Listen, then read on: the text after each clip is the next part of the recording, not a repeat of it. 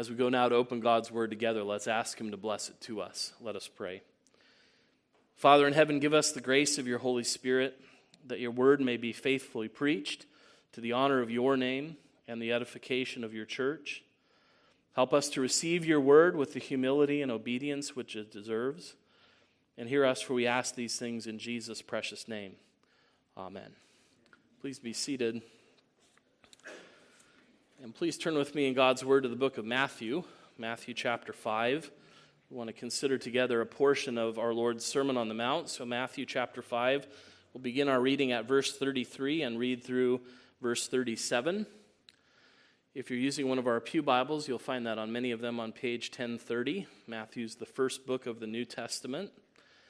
So, Matthew chapter 5, beginning our reading at verse 33 and reading through verse 37 and let us pay careful attention, for this is God's own word.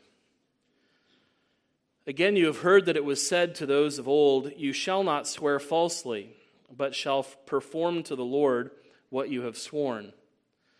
But I say to you, do not take an oath at all, either by heaven, for it is the throne of God, or by the earth, for it is his footstool, or by Jerusalem, for it is the city of the great king. And do not take an oath by your head for you cannot make one, white, one hair white or black. Let what you say be simply yes or no. Anything more than this comes from evil. Thus far, the reading of God's word. May He bless it to us. Um, if you're visiting with us this evening in our evening series service, we've been considering a series through the Ten Commandments out of the Heidelberg Catechism. We've come to the third commandment. And the third commandment is divided into two Lord's days, one of which treats oaths. Um, and I don't know about you, but if you were sitting together, sitting down and thinking, okay, what are the 52 top things we need to cover every single year? Um, you might cover a lot of different things, but would you have a whole Lord's Day devoted to oaths? Making oaths, keeping oaths? Um, maybe that doesn't see, seem to us as the most pressing issue of the fundamentals of the faith to make sure we hit every single year. Uh, there might be a temptation to look at this from the Heidelberg Catechism and say, well, maybe this is just uh, you know, an evidence of it being kind of dated. Maybe this was a concern way back when it was written um, in the 1500s, but and so maybe they needed to cover that as a particular concern. Uh, maybe that's why it's here. And it certainly was a concern of the Reformation time. There, were a lot of, there was a lot of confusion about oaths and how to take oaths. You might remember the famous story of Martin Luther and how he became a monk, that he was caught in a thunderstorm, and in sort of desperation, he called out and promised St. Anne that if she would deliver him from the storm, he would become a monk. And so his sort of journey uh, that we're so familiar with started with an oath to a saint. Um, and it was a particularly good oath for him to have taken because that was his father's favorite saint. And so his father really didn't want him to become a monk. So this was kind of one of the ways that helped him enter the monastery because he had sworn in the name of his father's number one saint. And so maybe this reflects that Reformation concern. They were concerned with oaths from that aspect. And certainly faithful servants of the Lord had been victimized by those who hadn't kept their oaths. Uh, John Huss was martyred after being told that he would get safe conduct to be put on trial. And after he was declared a heretic, they arrested him anyway, even though they said that they would um, give him safe conduct. And their excuse was oaths made to heretics are not binding. Um, and so he's been declared a heretic. The oath that was made to this heretic is not binding, and so they burned him at the stake. You might remember that after Martin Luther appeared at the Diet of Worms, he was kidnapped by friends for fear that the same would be done to him. Uh, that they would also go back on their word of safe conduct to him and martyr him. Um, so there could be a temptation to say this is the concern of the Reformation era, this concern with oaths. And that's why we read from where we read in our Lord's Sermon on the Mount. Among the important topics our Lord covers, we can just look at the, the headings that are laid out in Mark chapter 5 as sort of a rough guide to the kinds of things our Lord covers. He covers anger, lust, divorce, retaliation, loving your enemies, giving to the needy, and he covers oaths. Uh, so, this is not simply a historical concern or a dated concern. Um, this is not just something the Reformation was concerned with. Our Lord was concerned with how we treat our oaths, how we treat our word, especially how we treat the word that's given in the name of our God. Um, and so, of course, if our Lord thinks this is an important topic for a sermon, it's not surprising that people seeking to follow the word decided this would be an important topic for sermons. And so, just as an encouragement to you seminarians who may one day have to preach series through the Heidelberg Catechism, if you're ever tempted to come to this Lord's Day and say, well, you know, do we really need a sermon on this? Yes, we do. Uh, just by way of, of help to you, uh, one year I preached a sermon on oaths from this Lord's Day, kind of wondering in my own mind, is this really the most necessary thing? And that following week, I had three different people who said, you know, what the Lord taught us about oaths, I really needed to apply to my life, and that was really helpful for me. So uh, we shouldn't try to be wiser than God. If the Lord preached on it, it's important.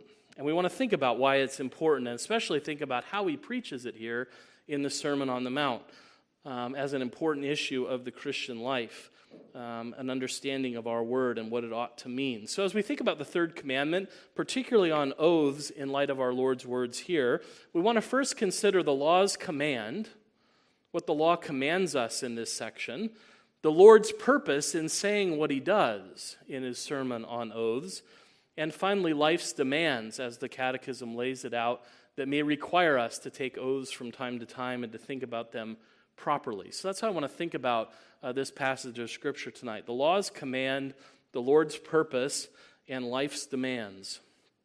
Uh, we begin with the Lord's command. That's where the Lord begins when he speaks about oaths. Look at verse uh, 33. Again, you have heard that it was said to those of old, You shall not swear falsely, but shall perform to the Lord what you have sworn. Jesus begins with the law's command. Um, not citing any one place in the Old Testament, but kind of bringing together the Old Testament's teaching on what it was to swear an oath and how God's people were to swear. So, this is really a summary of what the Old Testament teaches. And all oaths that were taken were to be sworn in the name of the Lord, in the name of our covenant God. That was the law that came to God's people in Deuteronomy 6:13. It is the Lord your God you shall fear him you shall serve, and by his name you shall swear. If God's people were to take oaths, they were to take them in the name of their God, in the name of the Lord. And whatever they had sworn, they were to do. If they promised to do something, if they took an oath in the name of the Lord, they had to do what they'd promised to do in his name. Um, just a few examples of that from the law. Leviticus 19:12 You shall not swear by my name falsely and so profane the name of your God I am the Lord. You see why this topic falls under the third commandment. To swear something to the Lord and not to keep it is to profane his name, is to misuse the name of the Lord. Deuteronomy 30, verse 2 said, If a man vows a vow to the Lord or swears an oath to bind himself by a pledge, he shall not break his word he shall do according to all that proceeds out of his mouth. Um, and making it crystal clear, we read in Deuteronomy 23 21 to 23 If you make a vow to the Lord your God, you shall not delay fulfilling it. For the Lord your God will surely require it of you, and you will be guilty of sin. But if you refrain from vowing, you will not be guilty of sin. You shall be careful to do what has passed your lips for you have voluntarily vowed to the Lord your God what you have promised with your mouth. And so the Lord is very clear about that. There is only one name by which you must swear, and if you swear by that name, you must do what you've said. God wanted his people to be people of the truth. Um, and so in the Old Testament, to swear by the name of the Lord was not just seen as the only name that you can swear by, but it was a, a statement of your allegiance to God. It was a way of saying, This is the only true God. This is the God who knows what the truth is. This is the God who bears witness to the truth. This is the God who will avenge those who tell the truth and prove to be false, or who pretend to tell the truth and prove to be false. This is the God who will be the protector of truth. And so to swear in God's name was a way of declaring your allegiance to God, of saying, God is the only one true God because every, every people swore by the name of their gods. If your God was Baal, you swore by Baal's name. And so to be people that swear by the Lord's name, it's a statement of loyalty, it's a statement of who you are.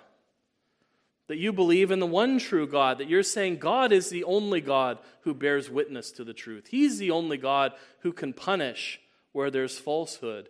He is the only one and true God. That was a way of declaring your loyalty, your allegiance to God, was to swear in his name. They were making that statement of loyalty. That's why we sang Psalm 63. Um, and particularly in verse 11, we read, But the king shall rejoice in God, all who swear by him shall exult, for the mouths of liars will be stopped. Do you notice how all who swear by him is a synonym for all those who believe him? All those who fear him? Those who fear the Lord are those who swear by the Lord. Uh, they're those who declare their allegiance by their oath. That's why question 102 says he's the only name by which you should swear. Because no creature is worthy of that honor, and there's only one God that can judge the truth and enforce the truth. There's only one name that's worthy to swear by. We call on him, the one true God, who alone knows the heart and is able to witness and enforce the truth. It was an act of allegiance to swear an oath to God. It said, That's who I am. And that's why it was such a serious business to swear in the Lord's name and then not to do what you've promised to do. Because you've just asserted the Lord is the one who will judge the truth. The Lord is the one who will punish the wrongdoer. And if you swear by his name and then don't keep it, what you're really saying is, I don't believe in the Lord. I don't believe that the Lord will see the truth. I don't believe that the Lord will enforce the truth. Um, that's why it was such a serious business to take the name of God on your lips and then not do what you've said. You've shown yourself to be at cross purposes.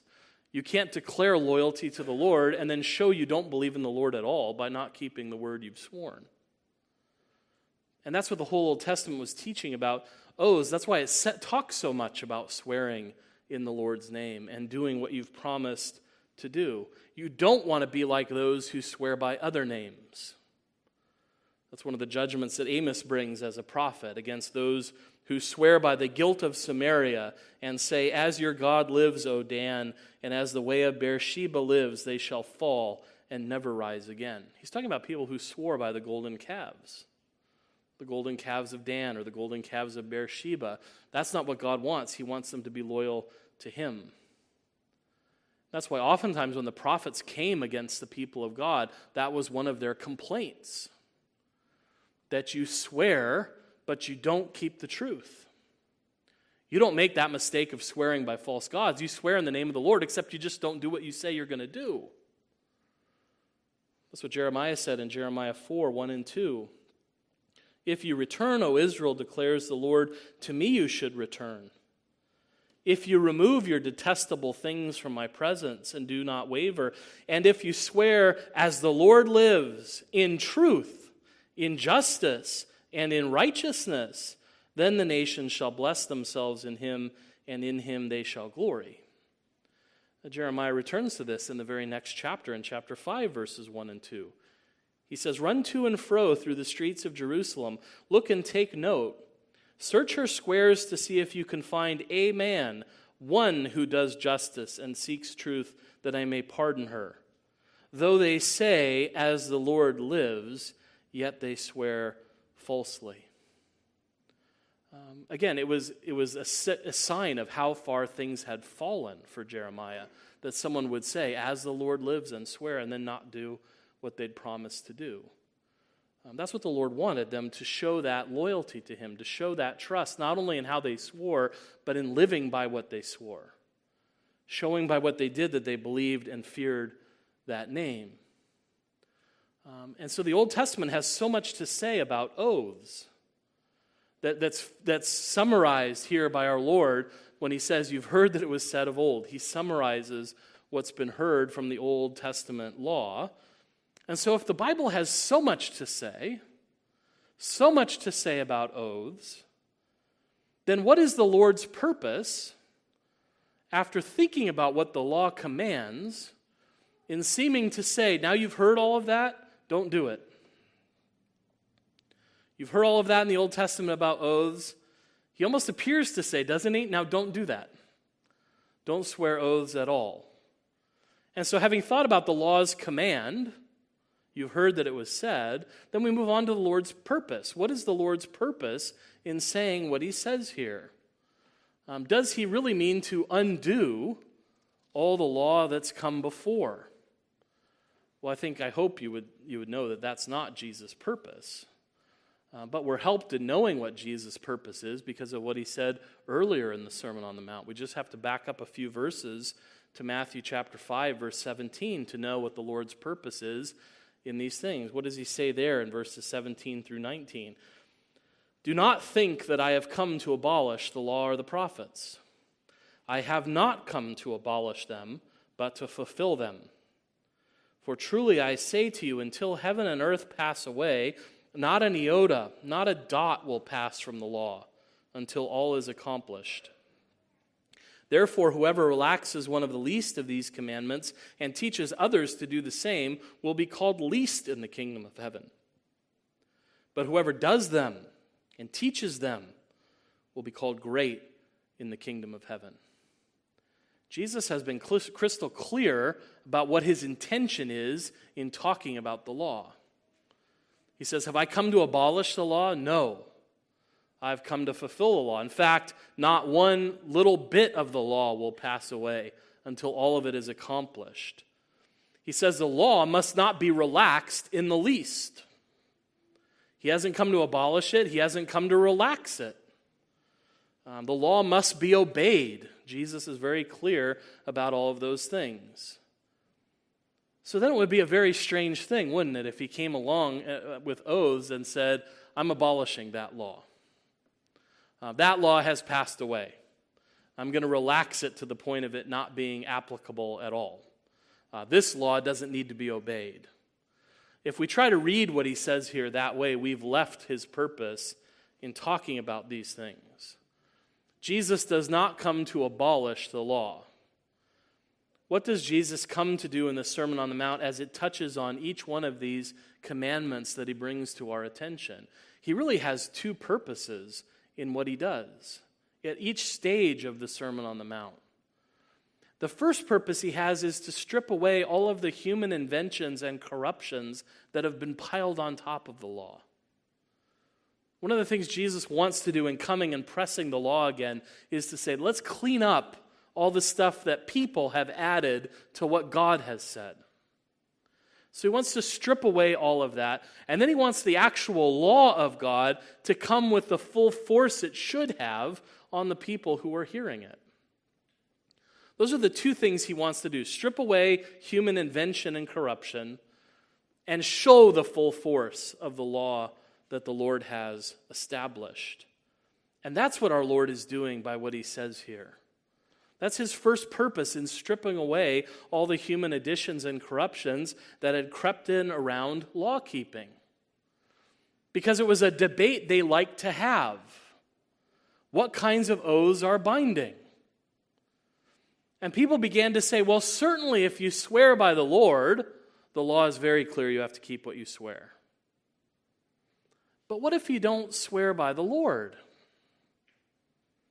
what if you swear by Jerusalem?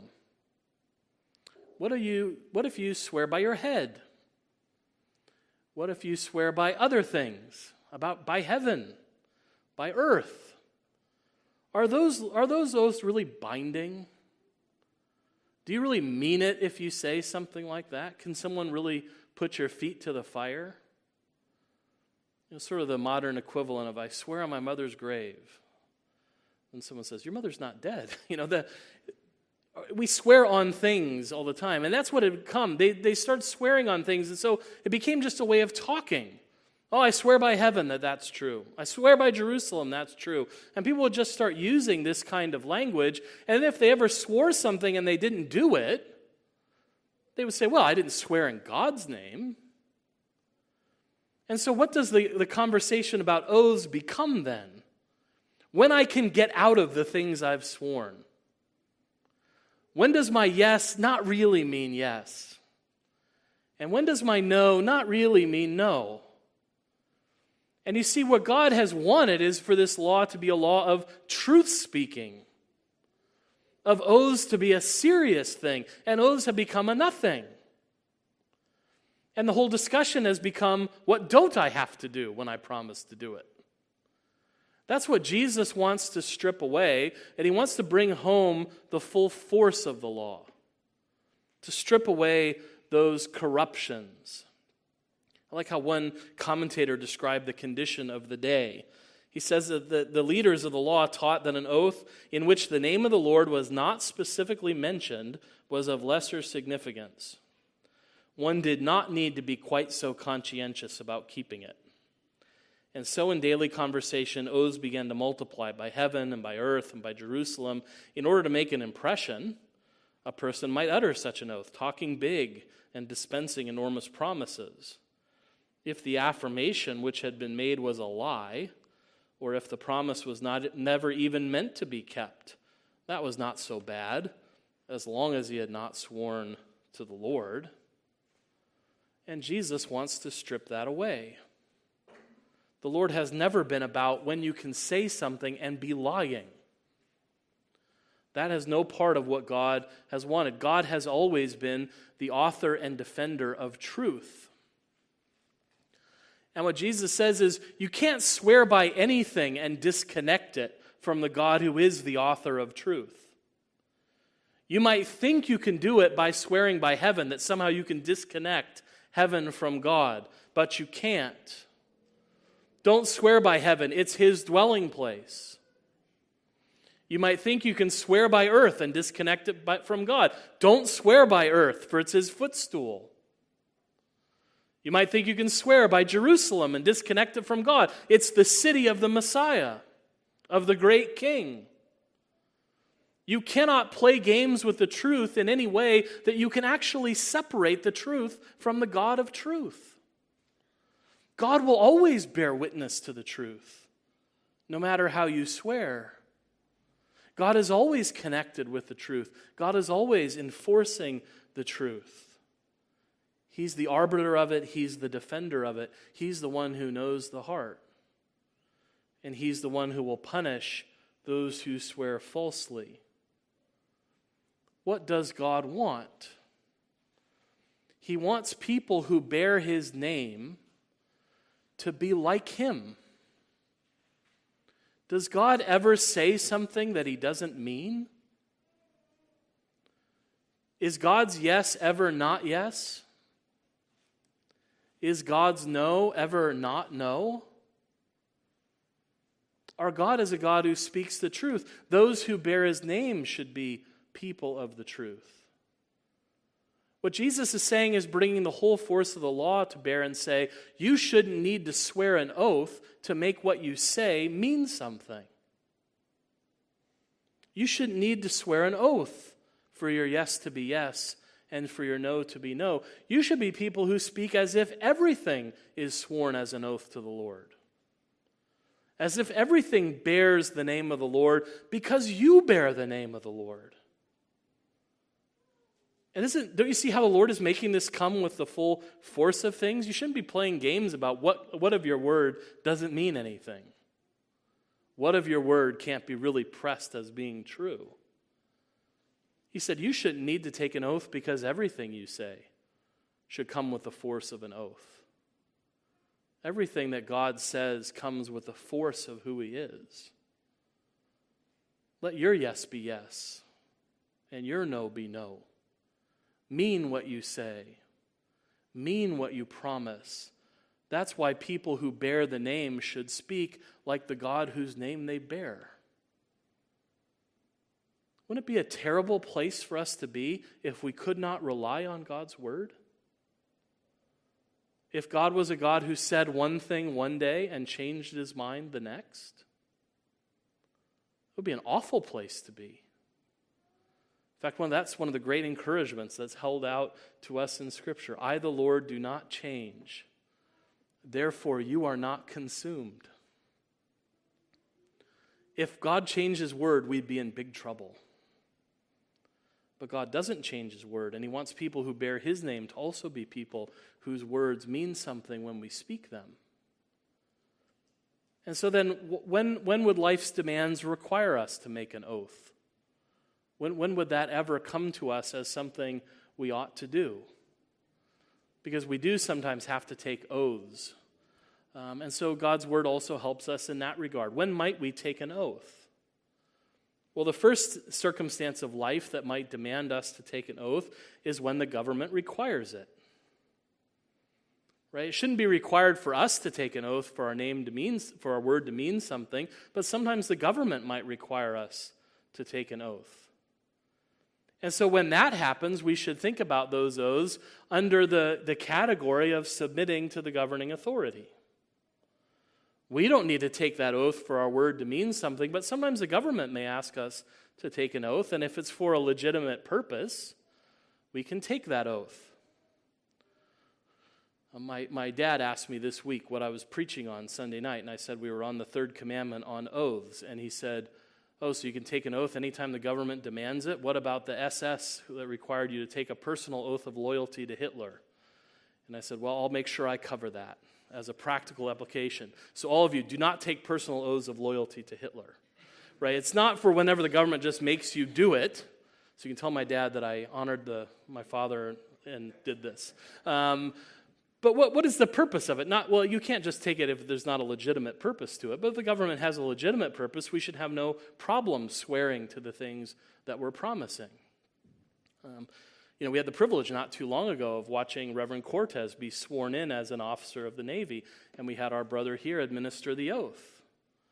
If we thought that was wrong, we wouldn't have let our brother administer it. We wouldn't have let our brother take it, right? That was, it's a lawful oath for a good purpose, right? To serve our nation, to protect our laws, uh, to serve the men and women in, as, as a chaplain in the chaplain corps. Those are all good purposes for which we should have no problem taking an oath. And when the government asks us to do it, we should have no problem doing it. That's a legitimate reason to take an oath for a legitimate purpose. We've all probably had to sign things under the penalty of perjury um, from some time or another, and we shouldn't have any problem doing that uh, when it's required of us by the government. Um, we can think of all sorts of things, and we see that in Scripture as well. Legitimate authorities requiring oaths. There were certain cases under the law that were so important that the priests were to put the people under an oath that were involved in the case. Ezra, when he's governing, governing the people, puts people under an oath as a legitimate authority. Um, King Saul puts David under an oath not to destroy his family line when he takes over as king. Those are legitimate oaths where we see people submitting to the legitimate authorities. They were willing to be put under an oath. And probably the greatest example of all was Jesus was willing to be put under oath by the high priest when he was called before the Sanhedrin. And Jesus, we're told in Matthew chapter 26, 63 to 64, the high priest said to him, I adjure you by the living God, tell us if you are the Christ. What is the high priest doing when he says, I adjure you by the living God? He's putting Jesus under an oath. Um, and Jesus tells him that that's true.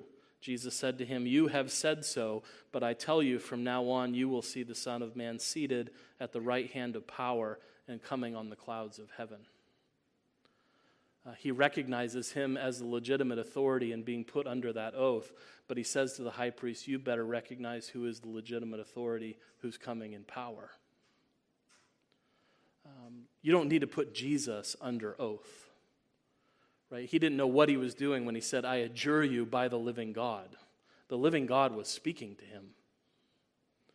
Um, he should have had more care about how he addressed the Lord of glory.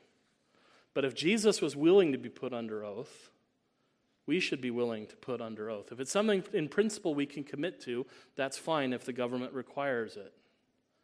And there are other times when it's necessary in order to maintain and promote truth and trustworthiness for God's glory and our neighbor's good. There might be other times when the matter is so important that an oath is required to guarantee the truth and trustworthiness of something. Um, and we see evidences of that in Scripture. As well. When Paul was talking to the Romans, um, the Roman church was a church that Paul didn't know personally. Um, and so there are things that he says to the church that he tells them on oath so that they know that they're true. Um, Paul does this in Romans 1 9 and 10. For God is my witness, whom I serve with my spirit in the gospel of his Son, that without ceasing I mention you always in my prayers, asking that somehow by God's will I may now at last succeed in coming to you. Um, it's important for the church to understand that Paul is praying for them and he desires to come and visit them, but he's really not been able to. And right, they don't want, he doesn't want the danger of someone in the church thinking, well, I don't know if he really wants to come see us or not. Or if the reasons that he gives for not coming are really the truth. And so, what does he do to make sure they know that this is the truth about what he's saying?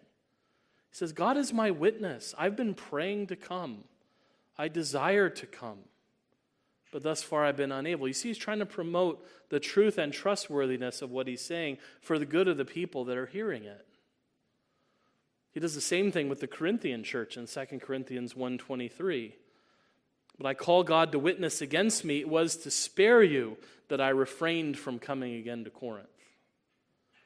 Right there, people might say, again, people were saying Paul talks a big game when he's not around, but he doesn't like to show up and maybe he doesn't like to show up because he's too afraid to confront us all. And Paul wants them to understand no, it's actually because I wanted to spare you that I'm not coming. It's important that you know that. This is actually an act of compassion, not an act of cowardice. And I'm going to guarantee you to that by swearing to the Lord that that's true. You can see how, when it's a really serious matter to promote the truth and trustworthiness of what's being said, either for God's glory or for the good or safety of our neighbor, then we should be willing to take that oath. But it better be necessary to do that so that we make sure we're not doing it as a common thing, uh, to make sure that we're doing it simply for those needs. I want to glorify God, so I'm going to swear this oath. I want to make sure my neighbor is protected, so I want to swear this oath, that it doesn't become a common thing. But really, what Jesus said drives home the point that really should be there for all of us. That if I bear the name of God, whose yes is always yes and no is always no, I may have an occasion to swear an oath from time to time, but I want to conduct myself in everything that I say so that the integrity of my God is seen in my life. We're called Christians. We bear the name of Christ in what we do. And if we get a reputation for being the kind of people who promise things we don't deliver and say things we don't mean, we mar the name of our Lord by doing that.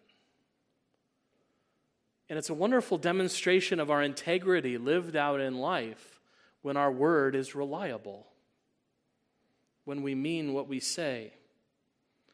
Um, I like how one commentator put it. He said, To say yes and to mean it, to say no and equally mean it, is a matter of integrity of character rather than a form of words. We should be people without internal division, free of the double mind wholehearted with God and with man. We practice a devotion to the truth with our lips because the truth dwells in us. The Lord, who is the truth, dwells in us by his Spirit. And so there may be times to take oaths, but God's people should live their lives as if yes means yes and no means no.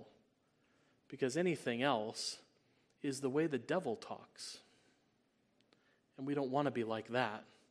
We want to be like the God that we serve. And so letting our yes be yes and our no be no is one of the ways that we proclaim who our God is.